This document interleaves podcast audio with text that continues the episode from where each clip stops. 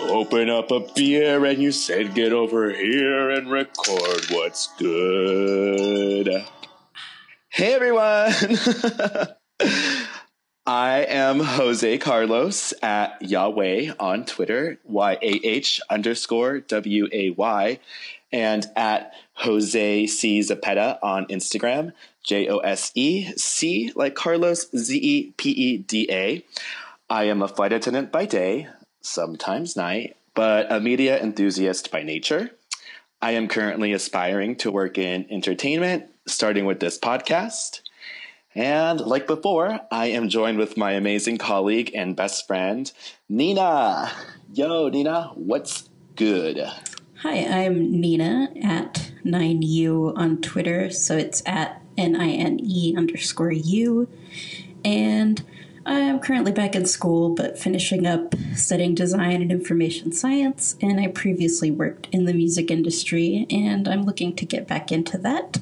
And, of course, I love media as well, which is why we have this podcast.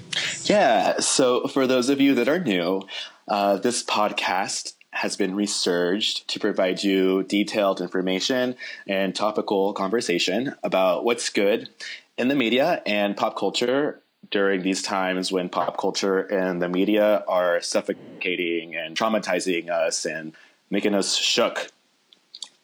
We're looking for reasons to still pick up our phones and open our apps because every day it's getting uh, harder and harder. Yeah. Um.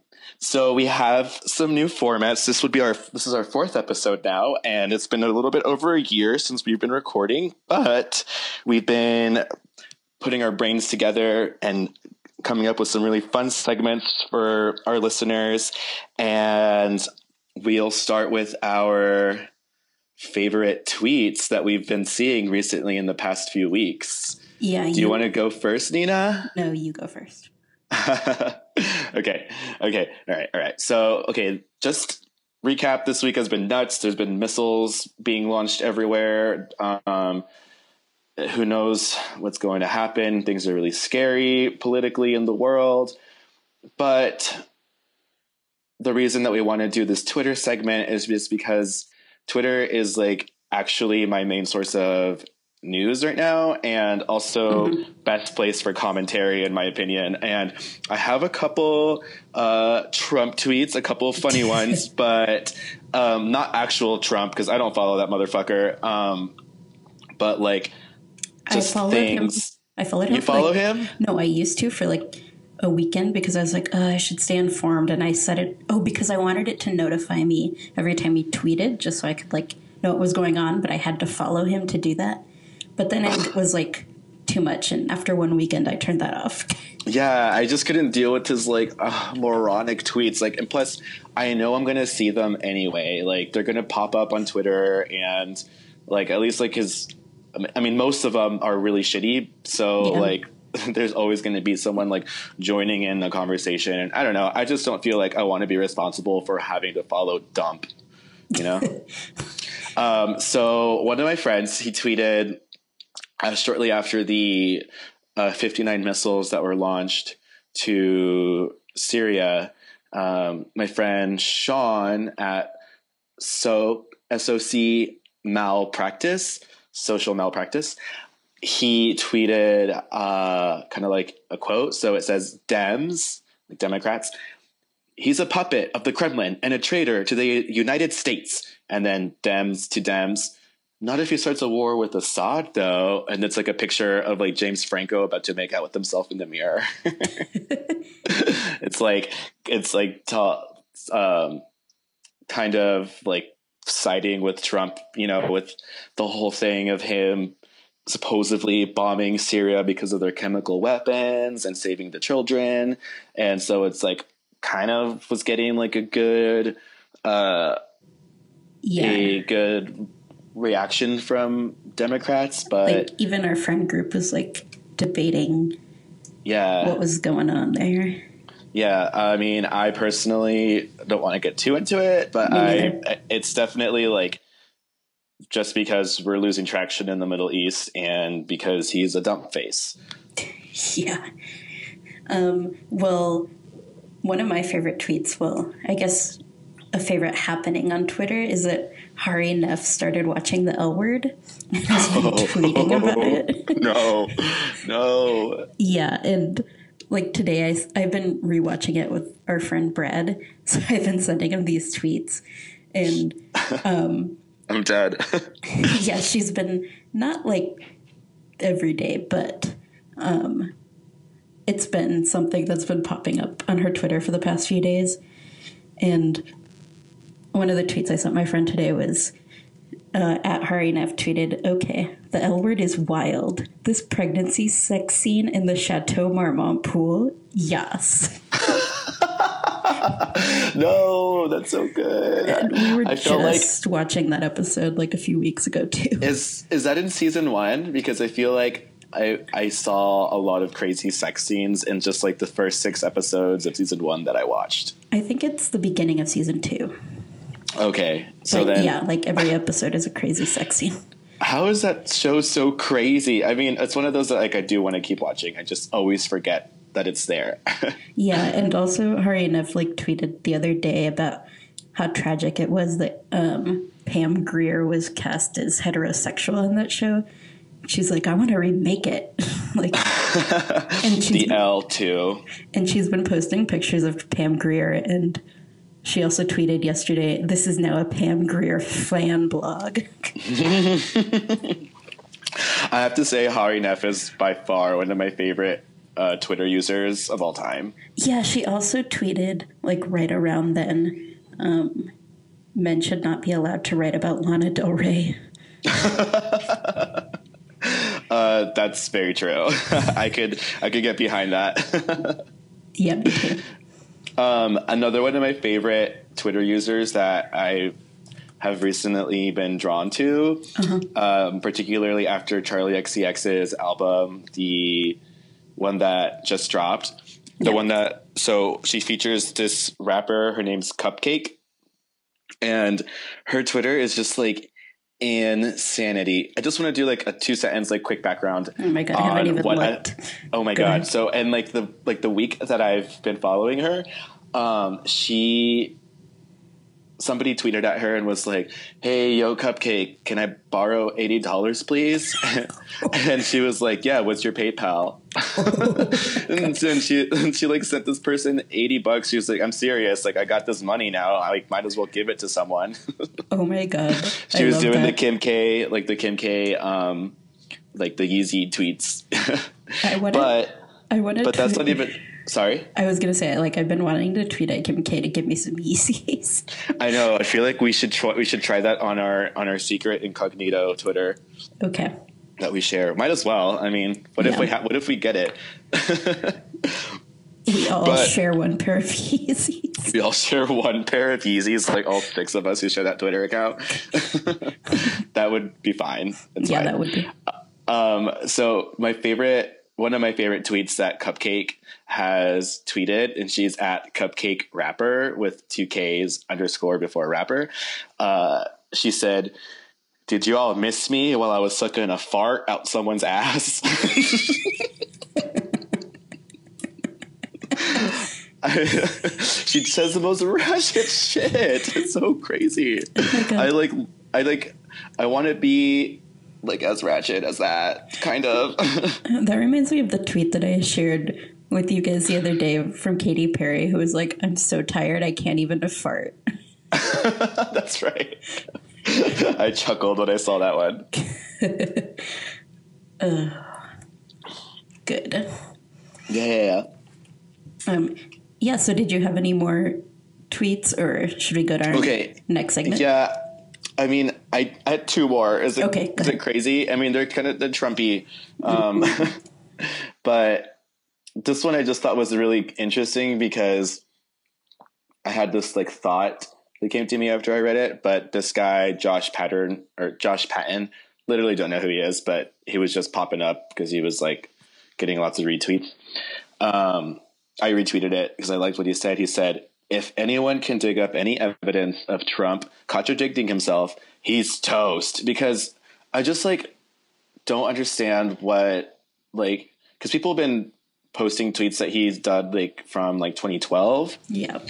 And especially regarding like the involvement in Syria, he was critiquing mm-hmm. Obama for the involvement that we were in in Afghanistan during his presidency at the mm-hmm. time, and also did say something about Syria, but that was like years ago, and I honestly don't really find those tweets, well, none of his tweets are credible, but I don't find I don't find like the ones from back then credible either, because I feel like I tweeted some ratchet shit in twenty twelve that I wouldn't agree with anymore, you know?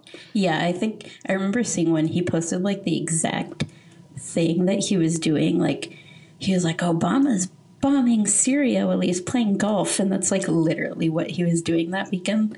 That's literally his presidency. That's all he's been doing is like killing people and golfing. That fucking ass. And okay, wait, did I know we were watching Girls like in our little book club, mm-hmm. but did you end up finishing it? No, I got like five episodes in tops, probably mm. four. Well, this is not really a spoiler. It's just like a funny tweet. Okay. Um, this dude, Sam Adams, I think he's an editor for Slate mm-hmm. at Samuel A. Adams. I just saw this today. He's he tweeted, "The last scene of Girls is Hannah riding the Kendall Jenner Pepsi ad." Oh my God. Like, that's like actually the only funny tweet I've liked about the Kendall Jenner Pepsi ad, because a lot of them have been like, oh, like, why didn't Trump just give Syria a Pepsi? Like, I think that stuff's stupid. But um, I don't know. I did like the the uh, Lena Dunham. She would write that ad. I know, right? She'd be thinking, like, wow, this is the coolest ad. Like, like get a mainstream celebrity to bring peace to the resistance. Like, although, I mean, when if she hears this, she'll be like, that dude, Jose, is, like, fucking dumb. I would never write that. And then, like, she probably did think about something similar. Sorry, Lena, don't know you, but I might see you around Brooklyn. I don't know. If you're listening, please don't write an expose about us. Or please don't. Do, no, please do, because that would give us actually, so much publicity. Oh, yeah. Actually, that's so true. Actually, Lena Dunham, when you get a hold of this, please give us your thoughts on the Kendall Jenner Pepsi ad and whether or not your character in Girls or you would have written it. Thank you. Please confirm or deny whether you wrote that ad. At Lena Dunham. We should tweet at her, too, actually. Yeah, ask her. Um, but, okay. Yay. Cool. So those are our tweets. Um, we have this kind of new flow that we want to try out with the episodes, where we bring up our topics and we bef- do like a little brief uh, overview as to what we're going to talk about. And then uh, after that's done, we count down from three. And um, after one, we have to say whether we think it's hot or not. So... Um, that'll kind of be like the flow of the show. And today's topic that we were really interested in talking about was the band that kind of got like a, a quite a bit of headlines around uh, like BuzzFeed and stuff a few weeks ago, but it was still like a really interesting conversation. Mm-hmm. It's this band from China called F F C A Crush. Essentially, it's five members who are all like really cute, like young looking boys in this boy band. But the twist is that they're actually all female. So they're this young, androgynous boy band, but they're mm-hmm. all girls. And uh, the internet was just like, what is this? Because they look like, yeah. like, like, cute little like guys, you know, like yeah, if like, I was a teenager teenager I, I would definitely think that they're hot. Yeah, they look like typical like Chinese boy band. Yeah, yeah, and they actually have like really cool clothes and stuff. Okay, mm-hmm. but okay, before we get super into it, Nina, on three, okay? From starting from three. Okay, ready? Yeah, you count out. Okay. Three, two, one. Hot. Hot. Yay! Yes. Yay! Awesome. Yeah, I thought this was like such a cool thing to uh, to see um, on the mm-hmm. internet, and I feel like, I mean, how do you feel that this is going to progress gender roles in China or in Asian pop culture in general? Um, I think before we get into that, like mm. you did a lot of research, so a bit of the backstory on them, just for anyone who maybe hasn't read these articles or looked into it, is that um, in your research, I know you found that the A in A Crush is short for Adonis, which is the Greek god of male beauty. And um, F F C stands for Fantastic Football Confederation. Right, which is like, it's like the, it's a brand of this label.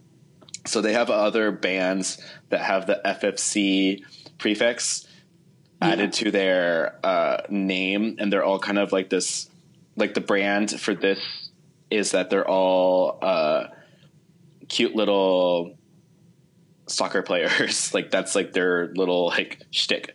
Yeah. And all the ones that are not in A Crush, like just the, on their website, it says regular team members. Um, right. They're all, well, they're also all female, but they're really hyper feminized the way usually like Chinese pop groups are. So it's pretty interesting that they have this like androgynous gender bending group, but then still everything else they have is, they're still like doing the traditional gender roles. It's just both female, which is interesting. Yeah, that's a that's a interesting like group or like way like to make it like the only the only way it's cohesive this entire thing is through the prefix and the fact that they all had to learn how to play soccer. You know, like the label supposedly said that like they had to play learn how to play soccer because it shows off their positive energy. And um, the they were first. They don't even have a single out yet. The A Crush. It's expected to come out at the end of this month, April twenty seventeen. But they performed at a university at a quote husband exhibition, which husband is a term in China that fans use to call mostly boy band pop stars, you know, charming and about how they want to marry them. Um, so these girls, this was their debut, oh, women, young women. The youngest one's eighteen. Their debut was at this husband exhibition. That's crazy. I mean, I, they honestly like, I mean, traditionally do look like a boy band. So, yeah. um, all of their fans that they've been getting and a lot of the attention, because they have a pretty big fan page on, is it Weibo, which yeah. is like the, yeah, it's like a Twitter of like Chinese Twitter. Uh, they have like a huge like fan page, and a lot of their fans are young, like teenage, college age women, like Chinese women, which is like kind of cuckoo. And what's, what's kind of like, we did a little bit of research on the queer history and gender history of China. And mm-hmm. one of the things that um, is prominent right now is that you actually, it's kind of like a don't ask, don't tell situation in China, especially if you're in pop culture.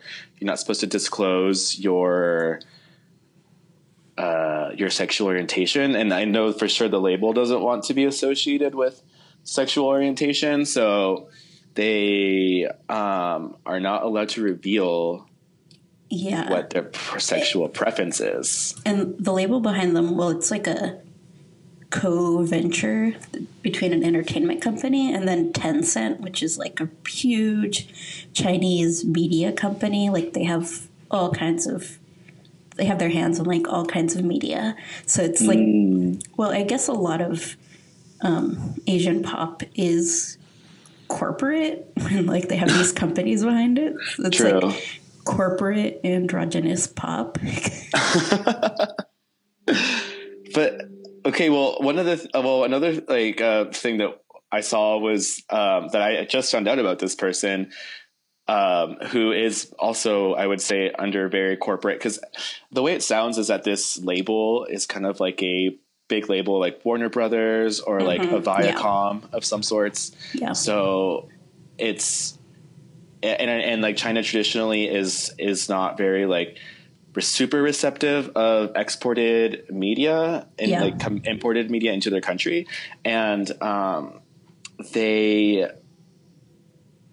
uh, they I feel like they just have a lot of control. I lost my train of thought for a second, but essentially there was this uh, there's this person who's actually like super phenomenal. Her name is Li Yuchun, and she was the first androgynous Chinese pop star. She won like a Chinese equivalent uh, mm-hmm. American Idol type competition, and yeah. has gotten like record labels. She's getting like custom made wardrobes from Givenchy and making videos all the time. But her look is very androgynous. She could es- essentially be A Crush's older brother, if you will, and like. She kind of opened up the door for queer, queer, yeah, excuse me, queerism and androgyny, which I thought was like interesting. And also, it's just kind of interesting to see how well recepted it is from yeah. the Chinese public, particularly the young women. Yeah, and I think she probably opened the door for like contemporary androgyny. In Chinese media, because of my research, I did see that the like the first person who was responsible for exporting the Beijing opera to other countries was actually a guy who would play a, win- a woman in these roles, and he became friends with like Charlie Chaplin and all these people.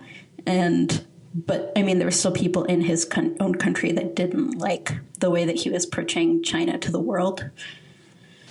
Because of like the gender that um, he was bending, so, or so I saw there was a leading Chinese male intellectual named Lu Xun, X U N. I'm not sure if I pronounced that right, but uh-huh.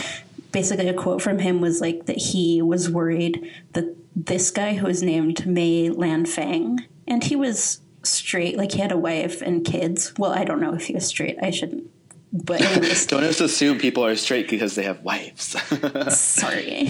Um, anyways, yeah, he was a male opera singer known for portraying females. He had a fifty-year career.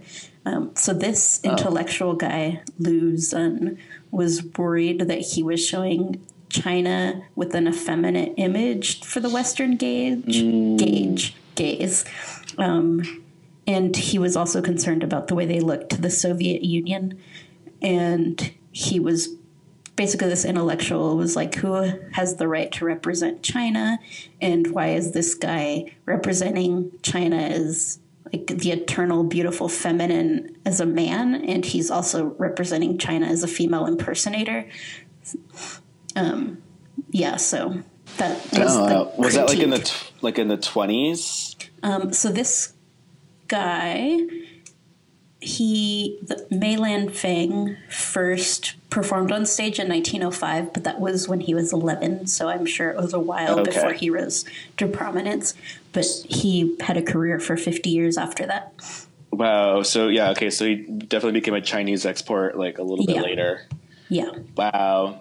That's that's crazy. I mean, so China, like, in general, like, the women, the way that, I mean, just in a very, like, quick, like, general Wikipedia summary... like they like women like in most other countries, and it's especially like very comparable to the U S. Like I don't necessarily think they had like a women's suffrage movement, but like of course the like women were uh traditionally just wives and prostitutes, and like Uh, China has a long history with foot binding, which is kind yeah. of like obviously, I mean, it was seen as to be like a noble thing to do to attract husbands in the future. And uh-huh. some of that stuff went on till the early, early uh, twentieth century, which is like really fucking crazy to and think about. I also think it's like pretty rare though to find a country that didn't have stuff like that going on. Yeah. Yeah. Um, Like, because I feel like when they find these ancient societies that were run by women, it's like amazing. Right. I know. Yeah, that's that's so true. I, it would be great to look back and be like, oh, like uh, we were a country not run on male fragility uh, for once. yeah. So, OK, so like, how do you going back to A Crush? Mm-hmm. So what is this saying about progressing gender roles and just pop culture in general. I thought it was cool. Like, even if Tencent wasn't, I mean, I I don't know. I'm guessing they weren't in their corporate boardroom, like, let's deconstruct gender roles. Right. But, like, they probably are like, oh, we have this concept for women, like this women's soccer club band, but we still want to capitalize on the traditional, like, boy band mania is what I assume. Mm. So then they did this, but I think they unintentionally are exposing these young women, because a lot of posts that we've seen are like these girls like, wow, like, wow, I must be gay. Like, right. Well, see, what I thought was like really cool is that um it's kind of uh, I mean, in a way it's like bad. You can't like disclose. I mean, it's obviously yeah. it's bad. You can't disclose your sexual orientation, but it kind of forces people to have to separate gender from sexuality, yeah. which is like still a really new thought for any mainstream or any major uh, global like community, I guess. Mm-hmm. Like it's, it's, it's what's giving like the trans movement, like finally some like mm-hmm. progress, and, and not just like letting all history be dictated by like white people. Yeah. You know what I mean? Yeah. Like, and, go ahead. Oh, you go ahead first. I was going to go on another tangent.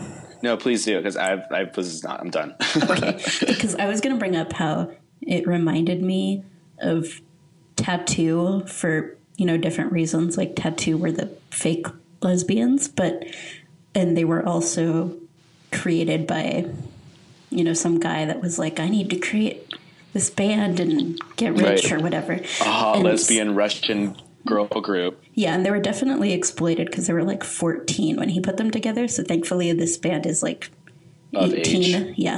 Right. But I think even though they were fake lesbians, it's still like they got so popular and really gave public like mainstream visibility to these quote unquote lesbians, and like it was like a mainstream thing for once, and it I remember it was like a huge moment. And I think a lot of, at least from people I know, a lot of like young gay people like really latched onto that, or it was cool mm-hmm. to see that. So I think yeah. in, in the same way, like maybe that wasn't their intent, but it's cool to see them like portraying gender roles differently in the mainstream.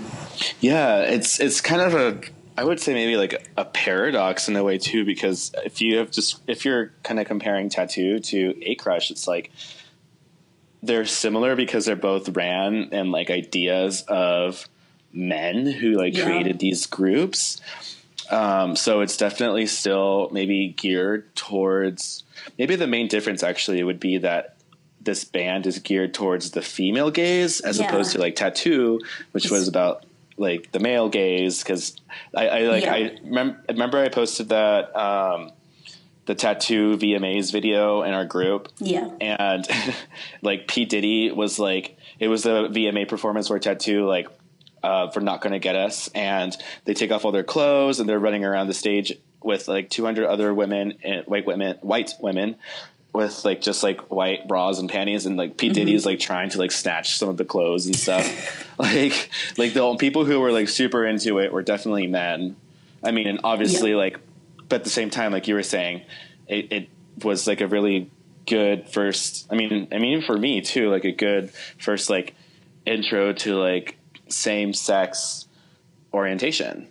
Yeah. So I think they were probably originally like created, I don't know, I predict this manager, they had to be like super gross. And I remember they sued him for, you know, what he did later and continued their careers, which I thought was cool. But yeah, he probably created it for his own like weird male gaze, but ended up creating this thing that was bigger than that. And then they mm-hmm. were able to go on without him.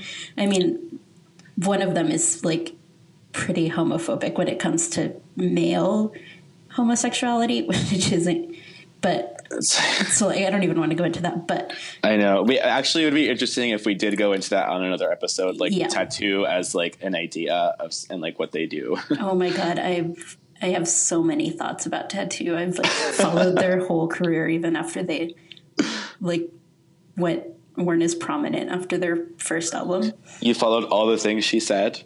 I followed all the things they said. um, yeah, so that file that in our future episode ideas. Down. Um, yeah, and so one of the, I know one of the other questions you were interested in was like, how would a band like this be perceived in the United States? And what do you think about that, about A Crush, if they were like in the U S? Yeah, I mean, I think that the only, like, I can't think of another like good comparison, honestly, besides tattoo that has become popular in the U S. I mean, I, I think that the sort of like subculture in the U S is yeah. like really good at getting uh, their their stuff out, but I guess the difference with like the sort of more like underground or whatever you could say, or like subculture type music, mm-hmm. you have to kind of like seek out. I still think that we as a, especially as like the, as like the pop culture exporting country of the world, like we are so far behind on on even distinguishing sexual orientation from gender. And mm-hmm. like we we're just like lacking in that department. Um, what were your thoughts? Um, yeah, I haven't really thought about it, but I guess you're right. Like I can't think of any more mainstream band that has done anything like this. Like I think obviously there's definitely like in the underground there's mm-hmm. all these artists that don't conform to gender, but I don't think there's been like a corporate backed group. Right. Yeah, no, it's definitely like we're like the the things that do go viral that come into the U S mm-hmm. or that even that like come that come to us. I'm trying to think of like popular dance moves, like uh, everything is so it's just very heteronormative. Like, I don't know, maybe this this A Crush's band virality will give China kind of like an in into like the export world of like what mm-hmm. that of what that is, like kind of like how K-pop and J-pop are pretty popular throughout the world, um, but also give it that like new, I wouldn't say new edge because androgyny is like, I would say, you know, it's, it's been done before, but, but kind of just that gender separation, that's going to be, that's like a whole new thing for people who have to like forcefully digest when taking in this music.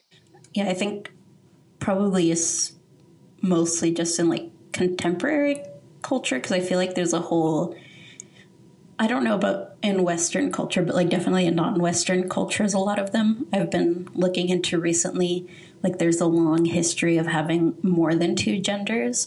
Um, like mm-hmm. some cultures have three or four or even five. And like I was looking into it because our friend Lisa, like so, so one way that her, she couldn't really translate it properly because her mom told her in, or her mom is from Japan, um, but basically her mom told her that the way she would describe her is neither man nor woman, and this, mm. and so then I had she had me like looking up because I was like I think there's like a tradition of that in Japan, so I was looking that up and I was kind of telling her about non-Western cultures have a, having a long history and like. Definitely Native Americans and India, and I don't really mm-hmm. know about China because I haven't looked into it, but I think there's like a long history of that that's been forgotten, so it's hopefully coming back.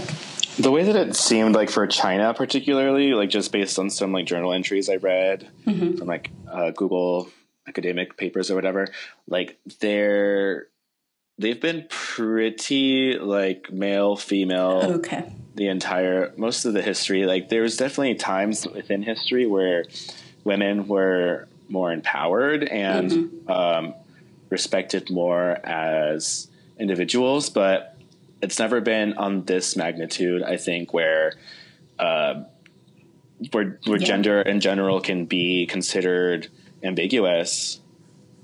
Okay, that's interesting.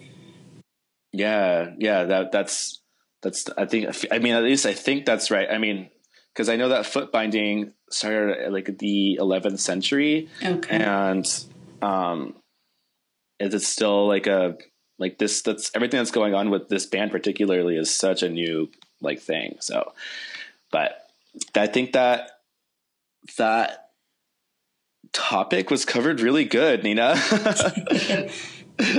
um, yeah, I think I was just thinking about like how particular my research, anyways, looking up for my friend who is neither man nor woman, um, that I've, there's a there was a third gender in Japan back in mm. the day where it was it was um, young males who would present themselves as this, I think, effeminate, like, third gender, and then both grown men and grown women would, like, sleep with them, and it made it okay that they were of this third gender.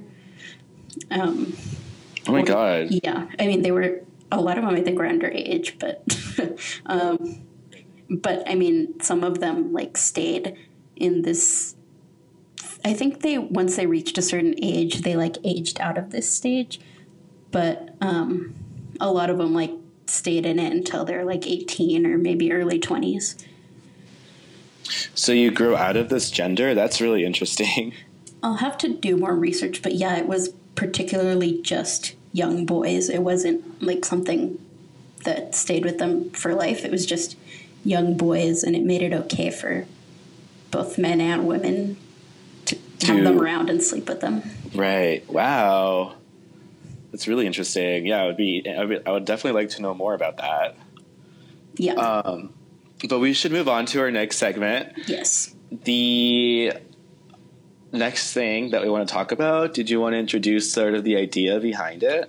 Yeah, so we want to do a recurring segment where we talk about the album art behind um, noteworthy albums that come out, or albums that particularly have interesting art that sparks conversation, and kind of look at it from that perspective instead of having it just be about the music, because I think we're both very interested in like visual art and how that goes with music, and artists that do a good job at combining those. Um, so Kendrick Lamar's album came out yesterday. It's Saturday now. So yesterday, April fourteenth, on a Friday. Good Friday.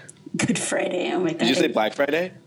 No, I said, I don't know what I said, but I did not say that. Came out on Black Friday, April fourteenth. No, good, oh, Good Friday. That's funny. Um, yeah, so his album, Damn. And yeah, it has this album cover, which is like a picture of Kendrick Lamar. It's not even like, it's a very interesting photo where it's kind of like he's making this weird expression and looking downwards. And there's kind of a magenta background, and he's wearing a white shirt, and over that, in what I believe is Times New Roman, it says damn in red in all caps, and it really contradicts against the background. Like, it's not visually pleasing at all. Yeah, it's very, well, and also the text itself, like the D is kind of cut off on, yeah, at the beginning, and then the period kind of bleeds off the picture as well. Yeah, and then the only other thing besides the text in that photo is the parental advisory, explicit content, kind of like, it's not even hidden in the corner, it's kind of raised and probably bigger than they are required to have it. Yeah, yeah. Um, yeah, and so one of the people who was involved with the creation, I was reading his Twitter, and actually... Wait, wait, do you want to say if we think it's hot or oh, not first? Oh, yeah, yeah, yeah, you do a countdown. Okay, okay, okay. Three... Two, one. Hot. Hot. Oh, you didn't do it. I said hot. Oh, I said it really loud then. Okay. Um, yes, we agree. It's hot. We're good. Are we going to agree on everything? We should find something that we don't agree with someday. But I mean, in the meantime. Yeah, I feel like if we do it about things we're going to be talking about a lot of times, it's going to be hot. Yeah, props. Um, yeah, but anyways, this guy who was involved with the concept, he wasn't one of the main like designers on it, um, even though a lot of media were reporting that he was, because I assume that based on his tweets. Um, but anyway, his name is Vlad Sepetov, at V S E P E T O V, T O F, T O V on Twitter. Um, and so he was tweeting about the album because it came out and like became a meme. Like people were like, what is this? This is ugly. Um, and, like, who is this designer? Like, this is bad. But anyways, he was tweeting how part of the concept behind it was um, kind of like basic. So one of his tweets was, I'm incredibly proud of this cover. I sort of bucked a lot of what my teachers taught me. I wanted to make something loud and abrasive. And he kind of went on about making it like bare bones and kind of not, you know, like not pleasing just to be pleasing. And this, mm-hmm. I think it's the same people that were involved in the To Pimp a Butterfly artwork, which is, mm-hmm. which was like very good and totally on the different spectrum. And he tweeted they like didn't want to make it as overtly political as the last one, but they wanted to make it like challenging, I think. Yeah, well, so I actually found a, a Kendrick Lamar quote about uh, what he was envisioning with this album, mm-hmm. and he he said that essentially to pimp, to, to pimp a butterfly, Butterfly was addressing the problem, and right now he's in the right space to where he's not really just addressing the problem anymore. He said, we're in a time where we exclude one major component out of this whole thing called life, God. So it's, I mean, one thing that Lamar has done really well recently, at least with this album artwork, is that like To Pimp a Butterfly was very loud as well, where it was like essentially just a crowd of mostly black people in front of a White House. And this one is loud in the way that it's the just a like red text that's not really pleasing. Like, you know, it's not even like at least Helvetica. And I'm pretty sure they saw that and were like, yeah, like this is this is what we want. And, you know, it kind of so co- kind of comparing it to the music. Mm-hmm. His first single that came out is Humble. And even though it's loud, and also this actually is another comparison with the song Humble itself, because Humble is telling all of the his competitors like Drake and Big Sean essentially to like humble down, because in the video of Humble, he's represented himself as Jesus and as God, mm-hmm. in general.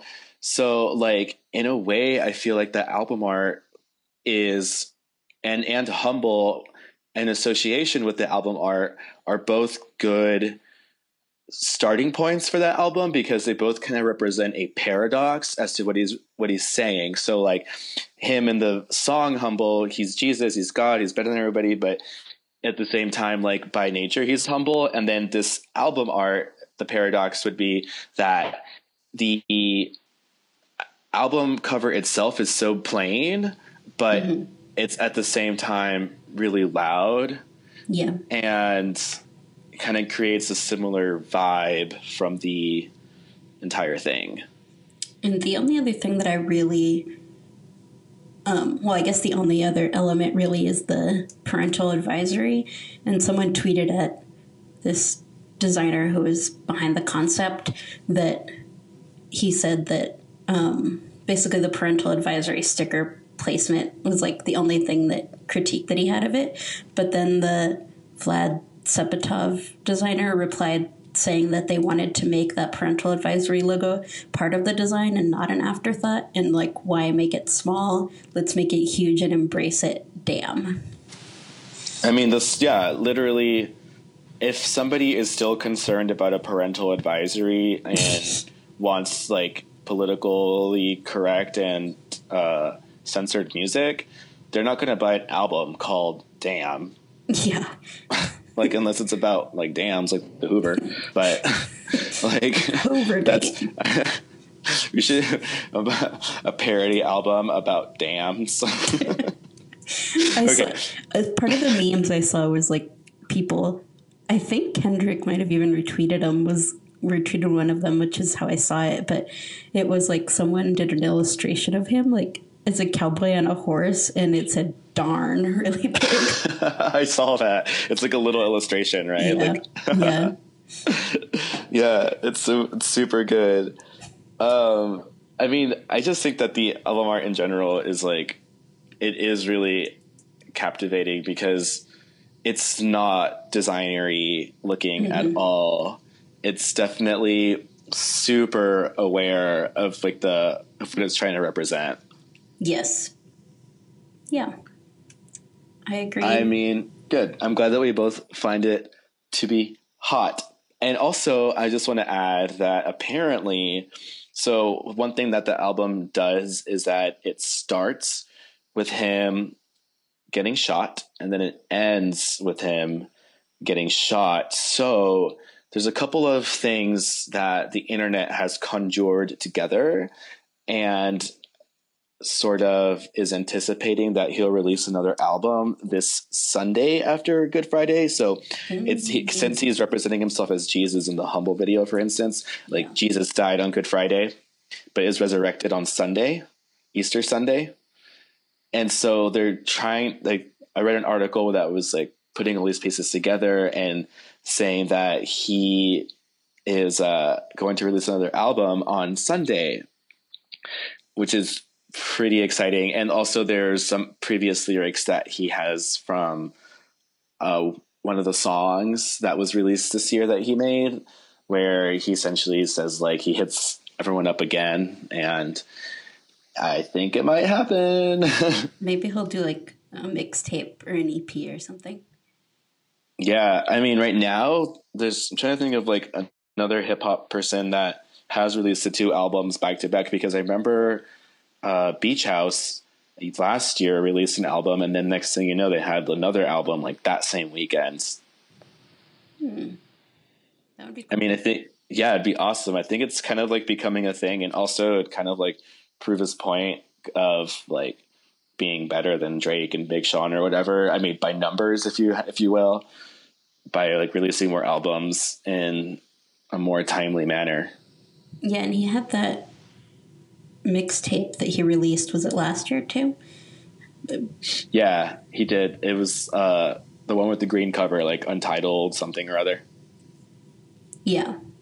Yeah, yeah. I actually didn't listen to that one too much, but this one is really good. I highly recommend people to listen to it. It is, it is deeply rooted in religion and just, well, I should say just God in general, but surprisingly, my favorite song on it is triple X, and it's featuring U two, which is like not the collaboration I was anticipating to like. Yeah, I haven't gotten to that track yet, but I'm excited too.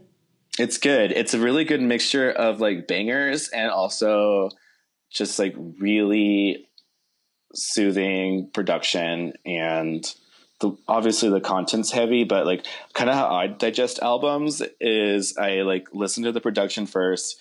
It takes me forever to get past that, and then just listen to the words. And I know that's like a kind of a problem, but I mean, if like it's a, I mean, but like I can still do it. Like I just did with Humble. So yeah. And I like how his albums like tend to tell a story. Like it's not mm-hmm. just music track, music track. Like he has these little bits between them and intros and outros.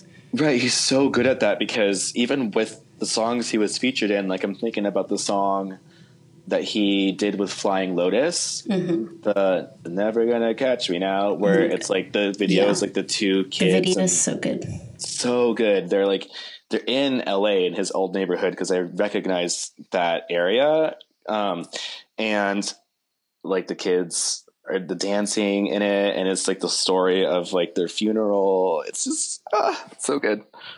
Yeah, so we recommend this album, and we'll see if he releases anything else soon. Yeah, and then hopefully it's like under a similar aesthetic of mm-hmm. album art, because it's like it's it's, a, it's pretty much like a new thing. Like I don't know, I haven't seen something like that before. I think. Yeah. So. Yeah. Hot. Hot. Um, and do you think we should maybe start closing out the show? Yeah, our last okay. bit that we do every time is we end with our favorite things um, of recent past. And so my favorite thing was this meme that our friend shared in our Slack group. It was, she shared it from Instagram, and it's since been taken down, and I haven't seen it anywhere else. But I saved the image, and we can attach that to show notes. But anyway, it's this meme. Um, it's you versus the girl they tell you not to worry about. And it's two photos next to each other. The left one is Kendall Jenner giving the policeman a Pepsi.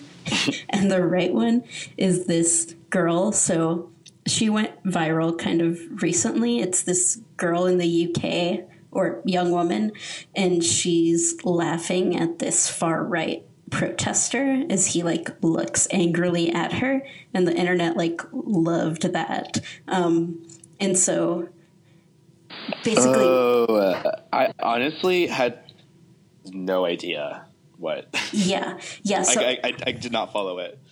Yeah, I really like this meme because there's like so many layers to it. Like, so her story is, the image on the right is that there's a protest by the E D L, the English Defense League in the U K, which is like a far right group that's against Muslims and like bringing their way of life and ruining whatever, et cetera, et cetera. And so BuzzFeed News interviewed the girl that was photographed laughing at him, and she kind of just went to hang out and like watch it. But then when they started surrounding a lady that was wearing a hijab, she kind of stepped up and got, like, she wasn't there to start confrontation, but once they did that and they're surrounding a Muslim woman, she kind of stepped up and got in their face, and this guy's like yelling at her, and she's just like laughing at him. Oh um, my god, that's such a that's so good actually, like those two together. Yeah, and I liked that it was like, you know, the Kendall Jenner Pepsi thing, yeah, this other thing that went viral, and then the fact that, so the you versus the girl they tell you not to worry about is a spin-off of the you versus the guy they tell you not to worry about memes, right, on Twitter, where they post two images next to each other, and one is like, you know, some, like, one of them is like there's Look a frog dumb. on the left, and then on the right it's Pepe on his unicycle. um, that so, boy. Yeah. Or no, yeah, that boy, sorry. Wrong mm-hmm. meme. Um Yes. No, this is like a smart ass meme, yo. Yeah, so they like took that, which is the guy they tell you not to worry about, they flipped it for the girl, and then they had these two timely topics that like were juxtaposed so well. That's so good. I feel like so many memes right now are so not even like like I'm I'm like losing steam on memes, T B H. Like there's not very many good memes anymore. Losing meme steam? I'm losing meme steam. I've been, um, I'm really into like, there's this whole like niche of like feminist memes, especially on Instagram. And I've been mm-hmm. really into those lately. Like they're very smart. Um, like one of my favorite accounts on Instagram is R I P Anna Nicole Smith. And it's basically all these feminist memes. And I highly recommend it. You know, we should do a meme segment because memes have evolved so much during and post-election mm-hmm. that, like, we can talk about how brands like Gucci and there's this other brand I saw today. Like, it was like a like a watch brand or like a startup brand of some sorts that um, they they're doing literal editorial memes that are being used to go like viral on the internet to attract customers, and like that whole the idea is kind of like it's way different than how memes were. Yeah, I think they're definitely evolving, and um especially like these feminist memes I think are really smart. Like that can be a whole episode, but they're taking things that are like uniquely seen as feminine and maybe like traditionally like looked down upon, like pink or, you know, Paris Hilton with her little dog, and like juxtaposing it with this very like thought out academic statement mm. that totally relates. Right. And one of my dear friends, her name's Cindy, she works in the public health sector in New York City, and she um she made a meme, just like generated something super fast on like some app she found mm-hmm. that was dealing with, it was around the time that um, Obamacare was going to be repealed. And she made some memes from one of the alt-right Trump senators. And something that he said, it wasn't Paul Ryan, I forget who it was exactly. But anyway, it's the point of the story. She made these memes and like just like emailed them man, like randomly to her manager, and they were like, this is brilliant, like, oh my god, we have to post these. Because essentially what she does is she makes graphs and charts to make people understand the landscape of public health and like their healthcare coverage right now. Mm-hmm. And like she is probably going she like literally is going to start going to go to work and make memes. Oh my god. Isn't that crazy? Dream job. Dream job.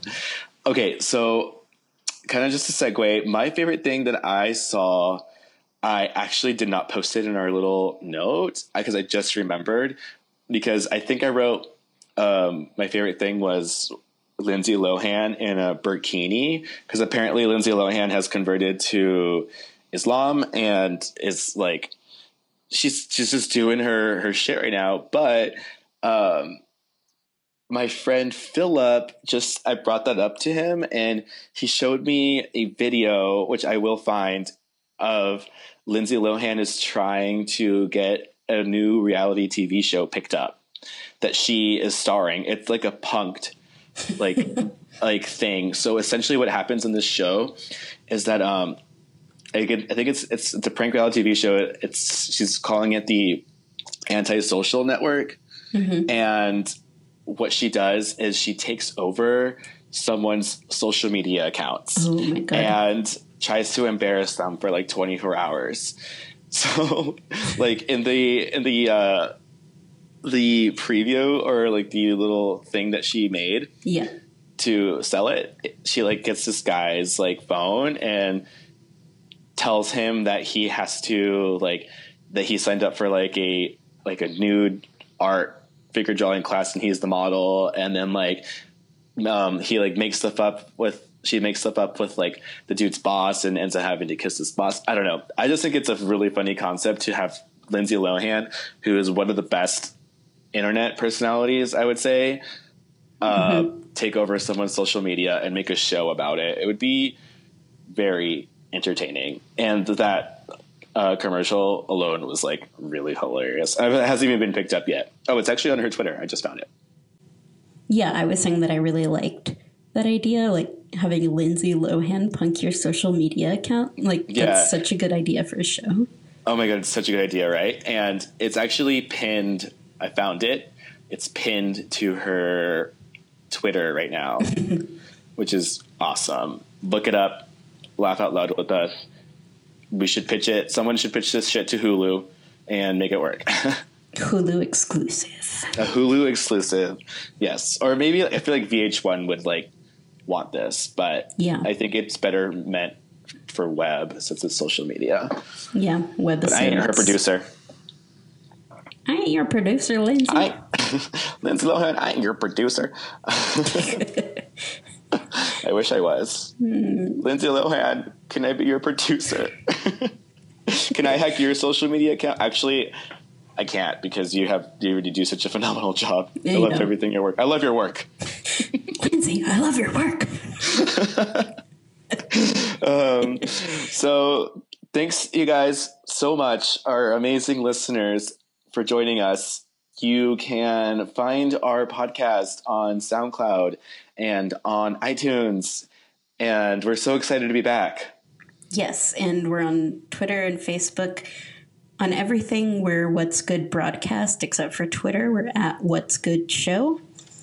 And and if you can want to email us, if we fucked something up, if we if we said something that you had a comment about, please, please email us at whatsgoodbroadcast at gmail dot com. And also, if you are ever so inclined, I, we would love, love, love some iTunes reviews. It would yes. be so great to hear your feedback. And that way we can make these things, the show, even more entertaining and better. And we're having so much fun making this again. So glad to be back. Yeah, and I think definitely these topics are like a work in progress. Like, we want to get better at addressing them. So if you have any, like, you know, qualms with us, please don't hesitate to email us or something. Right. We won't, we won't trump you. All right. Well, that's our show. Bye. Bye.